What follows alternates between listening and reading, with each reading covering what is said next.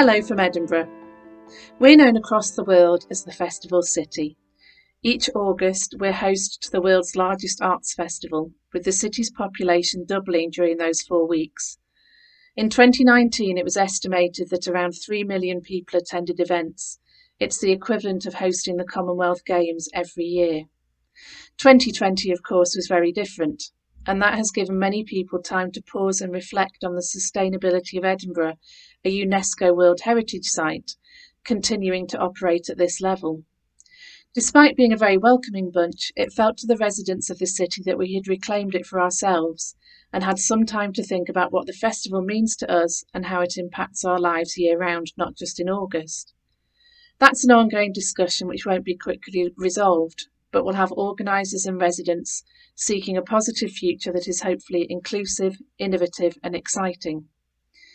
For myself, I work for the Queen's Hall, a 900 capacity former Georgian church in the heart of Edinburgh, which has been presenting concerts across all music genres since 1979.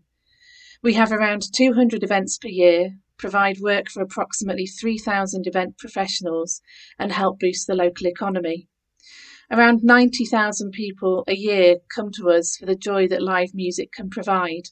And usually, when I tell anyone where I work, they will tell me about their favourite Queen's Hall gig that they attended and which remains etched in their memory. COVID 19 for most of us is the first time in our lives that we've experienced such a collective seismic change in the world. No matter what our language, location, or business, we've all been impacted. The severity of this impact has, of course, been skewed by ethnicity, wealth, and the response of those who govern us. But we've all had to stop. Stop doing the things we love. Stop sharing those things with loved ones and strangers. Stop being part of a collective audience engaged in culture and become a collective audience watching as a virus change how we'll do things for the foreseeable future, if not forever. And that is one of the big losses of the pandemic our audiences.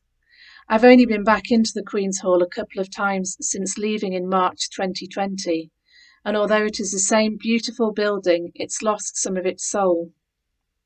If a tree falls in a forest and no one is around to hear it, does it make a sound?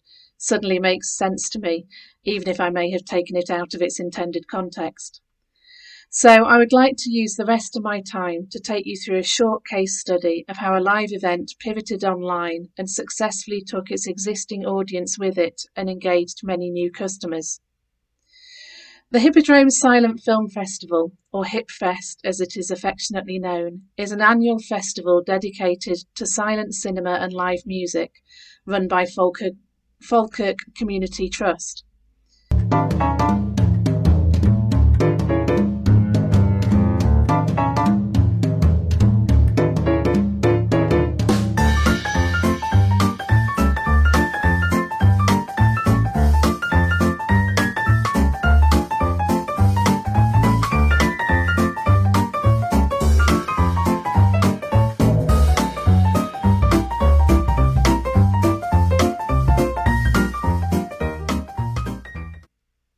Falkirk is a town some 30 miles from Edinburgh, which has produced more than its fair share of artists. The painter, Dame Elizabeth Blackadder, the writer, Alan Bissett, and the musician, Aidan Moffat, to name just a few.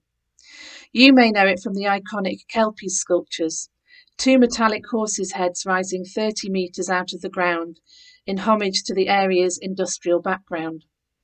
Hipfest takes place a few miles down the road in the small town of Bo'ness, where Scotland's oldest cinema, the beautiful Hippodrome, is located.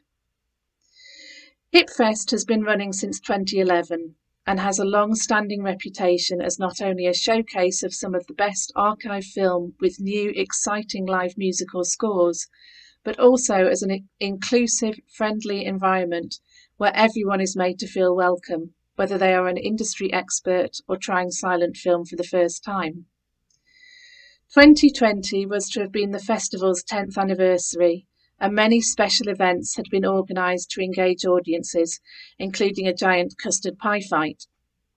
Unfortunately, the dates coincided with Scotland going into lockdown, and the difficult decision to cancel had to be taken. Never was it thought that we would still be locked down 12 months later.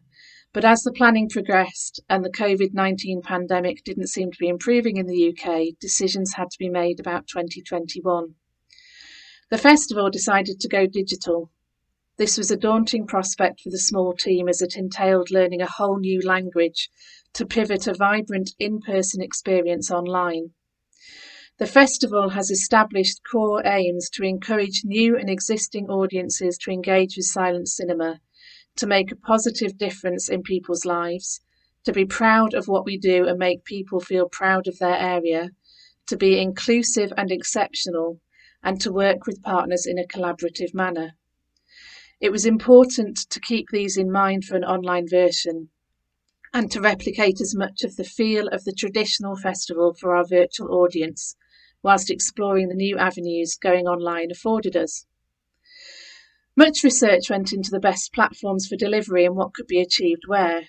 It became obvious that one site couldn't host everything we wanted to do, and so it was obvious early on that we would need to clearly communicate the journey across the digital space people would need to take to fully immerse themselves, as much as it is necessary to have physical signposts to venues in the town. We also quickly realised that there were many positives we could take from now being open to a global audience and tailored our marketing strategy to reach out to those across Europe and North America who would be easily able to view our content for the first time. And also that we could sell a pass for the whole festival rather than individual tickets for each film, which would encourage those new to the genre to take a risk and try things at a low risk. The Hippodrome itself has limited space, so moving online meant that we could include orchestral scores in the programme for the first time and invite musicians and speakers from across the Atlantic to participate. Release from a tight turnaround and setup time in the venue gave us space to enhance viewers' understanding of the films and music with live Q&As with industry experts and musicians.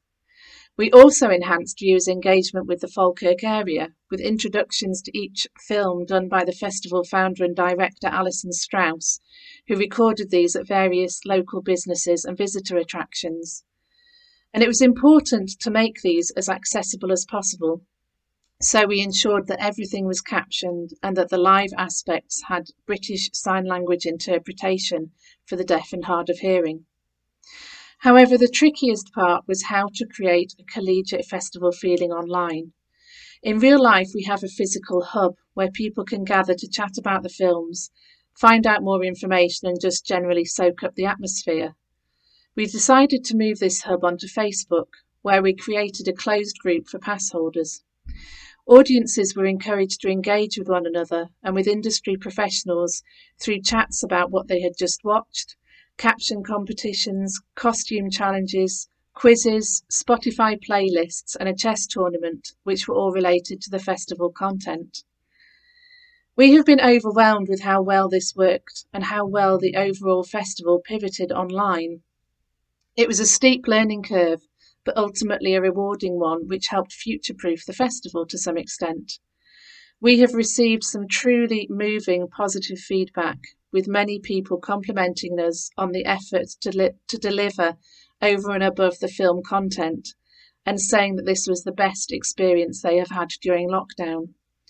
We also had feedback that 44% of our audience were new to the festival, which is possibly double what we normally get with the vast majority usually being people who've tried the festival before. So, my advice would be to be brave. Put your audience at the heart of what you do. Understand that as a cultural community, we have more in common than we have differences, and that we can learn from each other to build back up in the coming years. Whilst Hipfest can't wait to welcome audiences back into the warm embrace of the Hippodrome Cinema, if this year has taught us anything, it's that one of the oldest mediums of moving image, silent cinema, can pivot successfully into the digital age and that there is a real appetite amongst our audiences for a hybrid live and virtual event going forward. I hope this has been of interest. It has, of course, been a very brief overview which skims the surface of what the festival did. If you would like any more information, please don't hesitate to get in touch. Thank you for watching and best wishes for what comes next.